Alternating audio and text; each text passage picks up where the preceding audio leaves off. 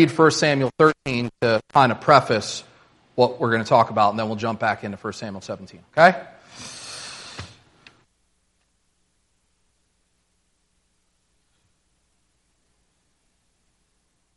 These are the words of God. But now your kingdom shall not continue. The Lord has brought out a man, sought out a man after his own heart, and the Lord has commanded him to be prince over his people because you have not kept what the Lord commanded you. Let's pray. Father, we thank you for gathering us together today to worship you and to be instructed by you. And I pray that we would do just that now, God, that you would help me to get out of the way as I preach so that these people can hear from you, that you would help them to connect with you and be free from distraction and hear what you are saying to their hearts in this sermon this day. For we pray in Christ's name. Amen. All right. Uh, last time we were together, we left off with Gideon. And uh, we saw that Gideon had taken up the work that God had called him to do of cleansing the land of wickedness and idolatry. And we also mentioned uh, that the people had not finished the conquest under Joshua as they were supposed to. So now they were now uh, dwelling and living amongst wicked and evil, idolatrous men. And they lost sight of the mission of God and went into all sorts of abominable practices. Well, we saw Gideon got Israel back on track, and he did that for a time with his reforms. But sadly enough, at the end of his life, Gideon too uh, goes into idolatry. And the book of Judges ends with two stories that kind of show us what the moral climate was like in Israel at that time. You have the story of Micah and uh, the Levite, and the story of the Israelite and his concubine. Uh, those stories show us the religious and social breakdown among the people, and in many ways indicate the fact that Israel had begun to act just like their pagan neighbors, uh, the Canaanites. And the tribe of Benjamin is highlighted to show us an example of just how far Israel had fallen at the end of the book of Judges. It's basically Sodom and Gomorrah all over again, and the people are acting like the worst of the worst. And again, the question at the end of the book is who will be God? Will the people continue to do what is right in their own eyes, or will the Lord be their God? Will the Lord be their king? Well, the question is the same at the beginning of the books of Samuel. And guess what? The people are still in rebellion. uh, and they decide that they want a king for themselves like the rest of the nations. And God warns them through Samuel what will happen if they do this thing, but nevertheless, they decide to go ahead. And God gives them Saul from the tribe of Benjamin. And it's interesting to note that Saul comes from the tribe of Benjamin, this tribe that had grossly abandoned the Lord at the end of the book of Judges. And so here they get this man from this apostate tribe to rule over them. Now, Saul makes some progress in the beginning of his um, ministry as king, uh, but it's not long before he too goes into rebellion and God rejects him as king and chooses David in his place. And there are many who think that the story of David and Goliath is about the story of the underdog. Uh, David is the story about uh, the little shepherd boy who comes up for Israel and saves the day. But really, what we are seeing in the story of David and Goliath is a story about the ideal king. Israel needs to know what a true king looks like, what a righteous king looks like. And David is the man who will show that to them. And in chapter 17 of 1 Samuel, we see that same pattern that we have mentioned throughout our series. As soon as the people begin to make some progress for God, the enemy attacks them. Every time they make a little progress, the enemy attacks. There's a battle, there's an affliction, there's a test, and here again, the enemy is attacking. Saul failed to obey God as king, and God anointed David to take his place. And here in the story of David and Goliath, David proves that he is the real king. So, first, let's look at the enemy of Israel. We're going to look at the enemy of Israel, the defender of Israel, and the outcome of the battle. First, let's look at the enemy of God's people. We see that in verses 1 through 12 of 1 Samuel chapter 17.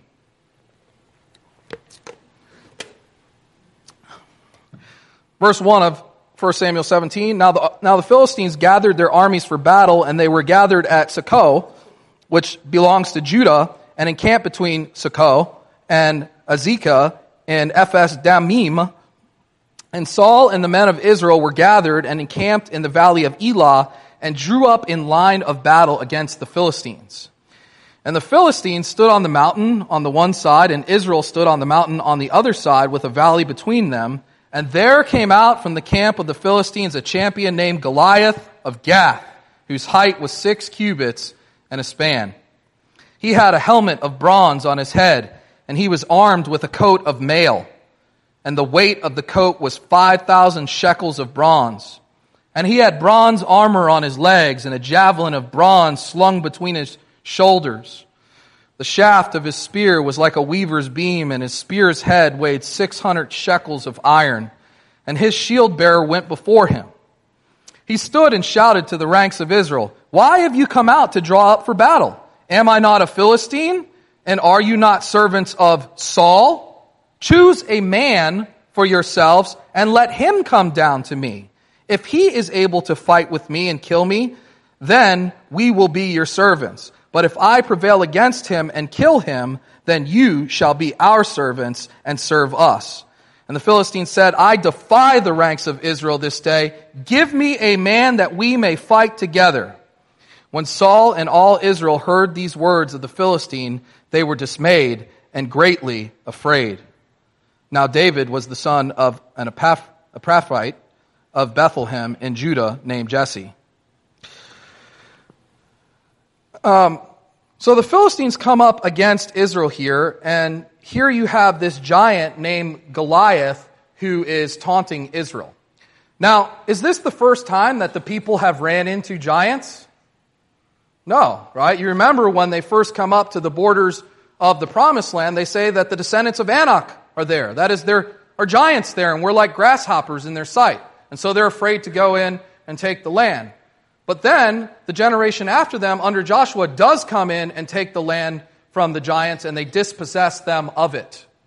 So it is possible that this giant is a descendant of the very giants who David, uh, who Joshua and the Israelites dispossessed of their land. And here he's coming back up for some vengeance. There's something else that I want you to notice about this giant. The text says that he's armed with a coat of mail. Uh, literally, he was wearing scales. He wore a scale like armor, which points us to the fact that this is none other than that old enemy of God's people, the serpent, the devil. Remember, we have said since the beginning of our series that there is going to be continual hostility between the seed of the woman and the seed of the serpent. And here we see that hostility coming to the fore once again. The devil has stirred up wicked and evil men to attack the people of God. Finally, I want to point out that the text says his height was six cubits and a span. That is nine feet tall. Okay? Almost 10 feet. I think it was nine feet, nine inches. So this is a, a, a giant.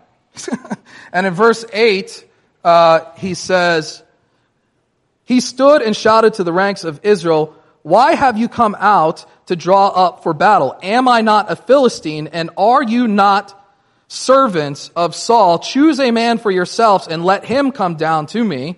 And then down in verse 11, we read, when Saul and all Israel heard these words, uh, heard these words of the Philistine, they were dismayed and greatly afraid. Now, some of you may remember when Saul was anointed king, he was said to be head and shoulders above the rest of his brothers. That means he was really, really tall. Okay? And here you have this man uh, who is nine feet tall, taunting Israel, and Saul and the Israelites were probably you know, normal height, five feet tall. But you've got Saul, this man that towers above the rest of them. And so, who is this? Who is the one that's being highlighted here so that should go out against Saul? The giant says, I want to have a, a one-on-one match. We'll fight. Send one of your men out, and whoever loses that battle, their people will submit to the other one. So who's being highlighted here in this instance that should be going out to fight against the giant? Well, obviously, it's the man who's taller than all the rest of the people, head and shoulders above the rest, and he's the king. But sadly, we see that Saul cowers with all the rest of Israel here in this instance. So we've looked at the enemy of God's people, next to the defender of God's people, David, the son of Jesse. Look at verse 12 again. Now, David was the son of an Ephrathite, I don't know exactly how that's pronounced, of Bethlehem in Judah, named Jesse, who had eight sons. In the days of Saul, the man was already old and advanced in years. The three oldest sons of Jesse had followed Saul to the battle, and the names of his three sons who went up to battle were Eliab, the firstborn, and the next to him Abinadab, and the third Shammah. Uh, David was the youngest. Uh, the three eldest followed Saul, but David went back and forth from Saul to feed his father's sheep at Bethlehem. For 40 days, the Philistine came forward and took his stand morning and evening. So it, says here that David was the uh, youngest of his brothers. And if you remember the anointing of David uh, by Samuel, when he comes to uh, David's father's house to anoint him, he first sees his eldest brother who's got great stature. And so he's thinking that he's the one. And the Lord says, Don't look at his appearance. And then he goes through all seven of David's brothers, and the Lord says no to each one. And then Samuel finds out that he has another brother who's out in the field herding sheep, and God says that that is the one. So here you have a man who is the youngest in his family. He's the least person that you expect to be the defender and, God, uh, and king of God's people, but here he is. And if you remember from our story last week, Gideon was said to be the least in his father's house, but yet God used him to deliver Israel. So here we have another Gideon like figure in David. Now, when the Israelites uh, went up to battle the Philistines, David was not sent because he was uh, not old enough to go out to battle. Uh, you had to be 20 years old to battle, and David was probably around 17. But his father does send him to go and bring some food to his brothers and see how the battle is going. And when he gets there, he hears the giant mocking Israel. He hears the, the giant and all these things that he has to say about Israel and their God. And he says, Who is this uncircumcised Philistine that defies the armies of the living God? That is, who is this pagan out here talking smack about God? What? And David's blown away. His brothers are just sitting there cowering along, along with the rest of the Israelites, and they haven't said anything or done anything about it. And David keeps going on, and one of his brothers actually try to shut him up, but he keeps going, and then Saul hears about it. And when word gets to Saul that he's all amped up about this thing, Saul calls for him. We pick that up in verses 32 through 37. Drop down to 32. And David said to Saul, Let no man's heart fail because of him. Your servant will go and fight with this Philistine. And Saul said to David, You're not able to go against this Philistine to fight with him, for you're but a youth, and he's been a man of war from his youth. But David said to Saul, Your servant used to keep sheep for his father, and when there came a lion or a bear and took a lamb from the flock, I went after him and struck him and delivered it out of his mouth. And if he arose against me, I caught him by his beard and struck him and killed him. Your servant has struck down both lions and bears, and this uncircumcised Philistine shall be like one of them, for he has defied the armies of the living God. And David said, The Lord who delivered me from the paw of the lion and from the paw of the bear will deliver me from the hand of this Philistine. And Saul said to David, Go, and the Lord be with you. So Saul tries to dissuade David from fighting this giant. And he's like, Psh. He's like, you know, whenever I used to tend my father's flock and a bear or a lion would run up, I, I would just grab him by his beard and punch him in the head and he would run off. And this serpent is just the same. He will be like one of them. This pagan has defied God. He's mocking our God, and the Lord will be with me as I go out to fight against him. You see, David knows who he is. David knows that he comes from a long line of giant slayers. And God has used David's people to slay giants in the past, and he will do it again. And he also knows who his God is. He knows that his God is the God of Israel. And there is no God like the God of Israel, Yahweh, who is so near to his people and who listens to them when he calls upon them which is the next thing that I want you to notice. When David goes to war, he recognizes that God fights for him. and that the battle is the Lord. Look at the, the weapons that he uses in verse 40. Verse 40, we read, Then he took his staff in his hand and chose five smooth stones from the brook and put them in his shepherd's pouch. His sling was in his hand, and he approached the Philistine. There are a couple things that I want us to notice here in this section. First, David takes with him five smooth stones, a, uh, a staff, and a sling. What are these things? Well, these are the implements uh, that he uses for herding sheep and for protecting the sheep. But here we see that God is going to use those common everyday tools that he's given to David to defeat the giant. Uh, David's father was a sheep herder, and he used these things to herd and protect sheep, but now he's going to use them as the weapons of war. And it's interesting to note that the Benjamites, the tribe that Saul came from, supposedly uh, could sling a stone with one of these slings and hit a hare. They could knock a hair down with this thing. And so, why is Saul not out there with his sling? Right? He's a Benjamite. But here comes David with his, and his aim is true. Uh, next, we see David talks trash to the giant. If you look at verse 41, he says, uh, And the Philistine moved forward and came near to David with his shield bearer in front of him. And when the Philistine looked and saw David, he disdained him, for he was but a youth, ruddy and handsome in appearance. And the Philistine said to David, Am I a dog that you come to me with sticks? And the Philistine cursed David by his gods. The Philistine said to David, Come to me, and I will give your flesh to the birds of the air and to the beasts of the field. And then David said to the Philistine, You come to me with a sword and with a spear and with a javelin, but I come to you in the name of the Lord of hosts, the God of the armies of Israel, whom you have defied. This day the Lord will deliver you into my hand, and I will strike you down and cut off your head. So, so what are David and uh, Goliath doing here? They've entered into a spitting match, right? They're talking back and forth to one another. Uh, the giant says to David, Come out here and I'm, I'll break you down and I'll feed you to the birds. And David says, Yeah, he says, I'm going to knock you out and cut your head off. The, the giant wants to talk smack. I can talk some smack too. and finally, we see that David does it all in the name of the Lord. If you look at the latter part of chapter 40, of verse 46, he says, And I will give the head, uh, I will give the dead bodies of the host of the Philistine this day to the birds of the air and to the wild beasts of the earth, that all the earth may know that there is a God in Israel. And that this assembly may know that the Lord saves not with sword and spear, for the battle is the Lord's, and he will give you into our hand. So David goes out acknowledging that God is with him and that this battle belongs to the Lord. Goliath is in a fight with God. He recognizes that. And so David knows that the giant does not have a chance. David acknowledges that this is God's fight, and therefore he has nothing to worry about. All right, last we look at the outcome of the battle, verses 48 through 54.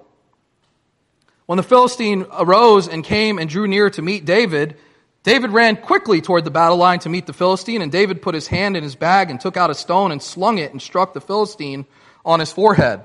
The, the stone sank into his forehead and he fell on his face to the ground. So David prevailed over the Philistine with a sling and with a stone and struck the Philistine and killed him. There was no sword in the hand of David. Then David ran and stood over the Philistine and took his sword and drew it out of its sheath and killed him and cut off his head with it. And when the Philistines saw that their champion was dead, they fled. And the men of Israel and Judah rose with a shout and pursued the Philistines as far as Gath and the gates of Ekron, so that the wounded Philistines fell on the way from Sha'arim as far as Gath and Ekron. And the people of Israel came back from chasing the Philistines, and they plundered their camp. And David took the head of the Philistine and brought it to Jerusalem, but he put his armor in his tent.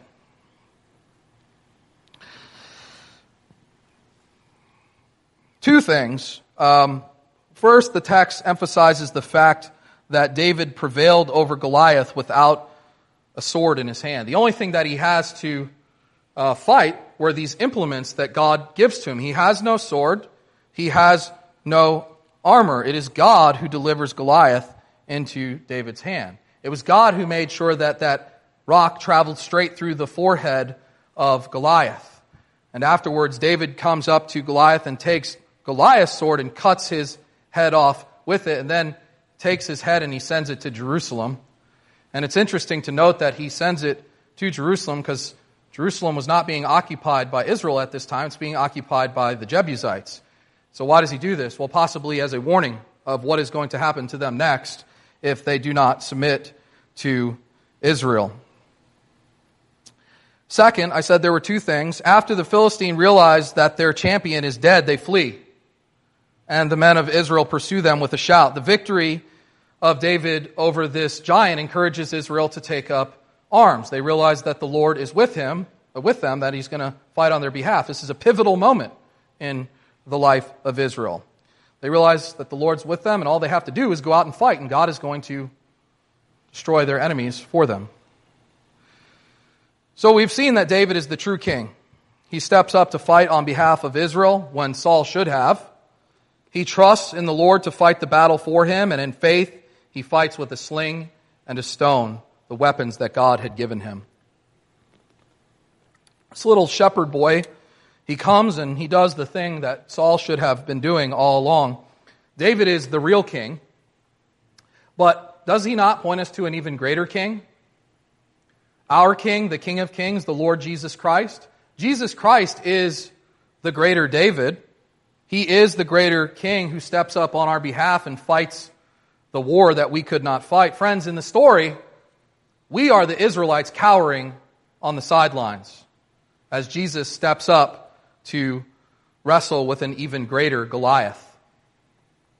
You see, Goliath is not the last serpent in the story. Remember, David sent the head of Goliath to Jerusalem well, 2,000 years later in Jerusalem, there is another head of Goliath found. Goliath of Gath points to the place of the skull, Golgotha, where Christ was crucified. It is there that Christ uh, struck a definitive blow upon the head of the enemy once and for all with his cross. And on Golgotha, Jesus has slain the giants once and for all. And on the cross, the seed of the woman has crushed the head of the serpent once and for all. And friends, in Jesus Christ, we have been given the victory once and for all. He has done it, and now he says, go and clean up the mess. You get that? He's struck the definitive blow, but now he tells us to go and clean up the mess. Remember, the enemy was routed at the death of Goliath. They fled, and Israel pursued them and struck them down until they had conquered them, and then they uh, plundered their camp. And it is the same in the day in which we are living. Uh, Goliath has been defeated, the definitive blow has landed, so the enemy is now on the run, and we are to shout and pursue. Now, what are we at war with? Well, it's this whole world system, the kingdom of this world that is under the influence of sin and the devil. By the way, uh, both of these things, all of these things have already been conquered by Jesus. So again, it's a cleanup effort. He's already won the battle. He is winning the battle. But we are to battle with him. We are to fight the war with him. So, what are some of our giants today? Where do we see the descendants of Goliath in the church and in the world? Well, mainly in two places uh, uh, in the uh, religious systems and the world systems that are fundamentally in conflict with the kingdom of God. Uh, but I'm going to mention only two for our discussion today social and political giants. Social and political giants. So, first of all, political. In many ways, we're just like the Israelites of old. Uh, we, we want a king like the rest of the nations. That is, we want to be ruled over by pagans. We want a king who will give us our fleshly desires. But what we really need is a real king like David who will lead us into true and lasting victory. This is to say, we need to remember that Jesus is king. Um, the problem with the Israelites was that they had rejected God as their king, and therefore they ended up with all of these uh, rulers who oppressed them and brought them into, uh, who led them into all sorts of different bondage, ended up being oppressed as a result. But look around us today. We want the government to take care of all of our problems in our nation. For the most part, in our culture today, we're living in a welfare state. People are openly promoting the idea in our day that socialism is a good thing. This idea that the government can be trusted to, to take care of all of our problems. And in this system, the government essentially becomes our daddy, right? And we take all of our earnings and we give them to Papa, and he slowly gives them back to us in increments at the end of the day. And what you end up with in a system like this is people who solely depend upon man to save them. Government is the Savior. It provides for us health care and food and clothing and shelter and even cell phones. And it, it, it becomes a God. Right? But the problem is, government is run by sinful men, and too much power in the hands of sinful men is not a good thing because men are evil. And this is why we need a law from above to govern us. We need a law from outside of us. We need a law that is holy and righteous and good to appeal to. We need a standard that we can appeal to to give us principles and guidelines for everything we do. But what we have done in our day is we have abandoned the law of God and put the law of man in its place. We say we'll follow the law of man instead. And it's the will of the people that becomes ultimate, but it was not always this way. Uh, the church, down through the ages, um, knew the Bible, they knew what the law of God said. They knew what a tyrannical government looked like. They knew what just laws were. They knew what just economic policies were. The church understood the different spheres of government and their proper place in the world. I think one of the greatest giants that we need to conquer in the day in which we are living is our biblical illiteracy. For the most part, we are people who just don't know the Bible. And we depend on Google to tell us everything that we need to know. Uh, but Google cannot give us a biblical theology of welfare, cannot tell us how we are to deal with the poor and how we are to deal with social issues on a whole and how we are to deal with foreign policies and on and on and on. Google cannot do this. So we need to get back to the law of God we need to learn what it says as a people. We need to have answers, biblical answers, words from God to deal with the brokenness in our world. And friends, this current political system that we are under is headed for disaster. And it will implode on itself. It's not a question of if it will, it will. Uh, but when it does, there need to be people around who know what they are talking about to clean up the mess. So, first, political giants. Second, I want to mention a social giant, and it's two really Hollywood and the music industry. For the most part, pagans have taken over these two industries. You know this, right? You listen to most of the music out there today on the radio and watch the movies. Whether you realize it or not, our culture is largely driven by the music that we listen to and the movies that we watch. This is to say that our culture is largely driven by the arts. Uh, if you think about the narrative that is coming out of most films in Hollywood today, you'll know what I'm talking about. Uh, most of the big movies that are coming out of Hollywood promote this secular humanist agenda that is absolutely poisonous to our society. And Christians have abandoned the arts. And when we do movies and music, for the most part, it's terrible.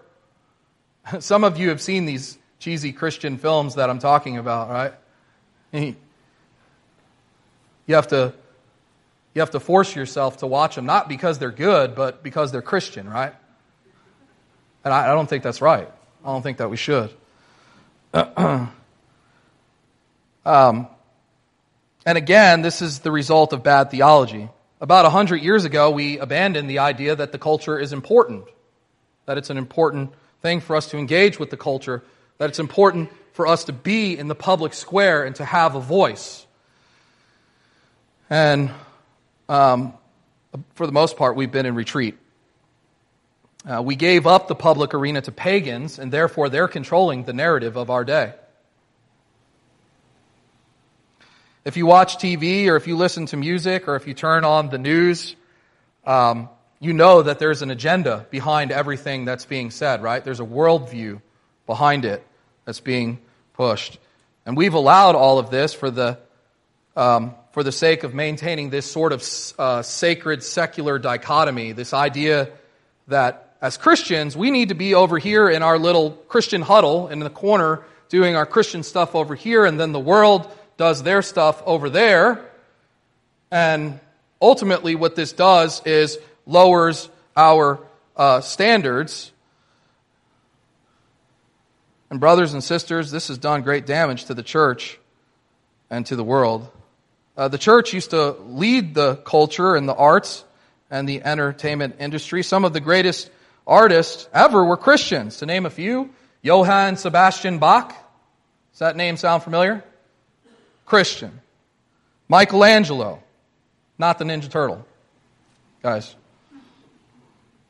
C.S. Lewis, J.R. Tolkien, the list could go on. But now we have this idea that we need to keep Christianity private in our homes, and it's a personal matter, and it's not for the world, and it's led to some really, really bad practices. Okay? Basically, what we've done is we've created this subgenre for Christian music and for Christian art and for Christian movies, and we've lowered our standards so that the Christians are over here doing their Christian stuff, and the world is over there doing all the secular stuff, and we're not even competing with them at all. Uh, because we have our Christian huddle, we have this subgenre. And what you end up with is a lot of really bad art. As a result, Christian and non Christian alike. And I'll tell you what, for the most part, the arts and the culture are going down the tubes. And why is that? Well, because they don't have any revelation. They, they don't have any light from God, and you end up with this postmodern garbage that we see today, which says if you just jumble a bunch of stuff together in one place, if you stick it all together right there, it's art. You know, even knowing I can't tell what I'm looking at or I can't make out what it is I'm listening to, it's art, man, right? Abstract art. It's garbage. so, what do we do to combat these political and social giants? Uh, we need to be like David and take up arms. what are our weapons? What did David do whenever the giant came out to taunt Israel? He talked smack to the giant. He talked smack to the giant. When the enemy's out there running their mouth in the public square, we need to remember who they are, who we are. And we need to run up to the line like David and have something to say. And in order to have something to say, you need to know who you are and what you represent. These pagans have defied the God of the armies of Israel, and it is his battle. Therefore, they don't stand a chance. All they're really doing is talking loud most of the time. And sometimes somebody just needs to go out there and talk louder. Um, moreover, we need to know what we believe. David believed that Goliath was in a fight with God, and it's the same for us. The secular humanist of our day has no uh, standards to appeal to. They have no justifications for any of the things that they say or for the laws that they legislate. As a matter of fact, they have to depend on the basic things that God has revealed to everybody to be able to say and do anything. And we need to remember that. They're living on borrowed capital, as uh, it was Greg Bahnsen used to say that.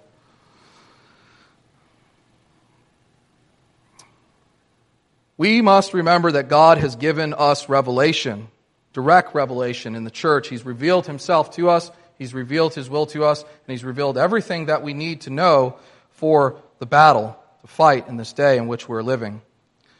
Also, we need to remember that this was not David's first fight. Remember, he had been wrestling with bears and lions? David knew how to do battle because he had been doing battle. This is to say that we need to be out there fighting in order to know how to fight. Practice makes perfect, right? If you don't do it, then you won't know how to do it. So we've got to start fighting. We've got to start pushing back. Um, finally, to combat these political and social giants in our day, we need to remember that David used the things that God had given him the shaft, uh, the, the shepherd's staff, and the sling. God has given us some things in the church today. He has given us gifted men and women. Do you write? Write better books than all the pagans. Write better books. Do you sing? Sing well. Sing better than the world sings. You good at throwing parties? Throw better parties than all the pagans. Whatever it is you do, do it well and for the glory of God, and God will use it to topple these giants and to change our world. God has given us His Word. We have a direct revelation from God on how we are to go about doing this thing. He's given us the battle plan, as it were. Right here, everything we need to know is in His Word. He's given us unlimited access into His presence. Through prayer, we can go before the God of the universe and petition Him, and He listens to us when we do that, and He acts on our behalf in the world. He's given us worship, and when we come in here and worship God rightly in the way that He's told us to do so, and we faithfully exercise and administer uh, the sacraments, He uses these things to change the world. He uses them to defeat our giants. He's given us fellowship. He's given us one another in the church so that we can stand side by side, shoulder to shoulder with one another as we fight and slay the giants in the generation in which we are living. He's given us all these things. He's given us means. He's given us blessings. He's given us people. He's given us gifts. We are equipped for the war. Now all we have to do is fight. Like I said, it's a cleanup effort. The enemy is on the run. And we must pursue them with a shout. So, in closing, we come from a long line of giant slayers, like David uh, and like Christ the Lord Jesus Christ. and he has defeated the even greater Goliath once and for all, and now he sends us out to clean up the mess. Right? The enemy is on the run. He has been routed and he will be destroyed completely, but we must fight. And we must remember that when we fight, we do not fight alone. All of heaven is on our side. God is on our side, and the battle belongs to him. Therefore, we shall surely win the fight.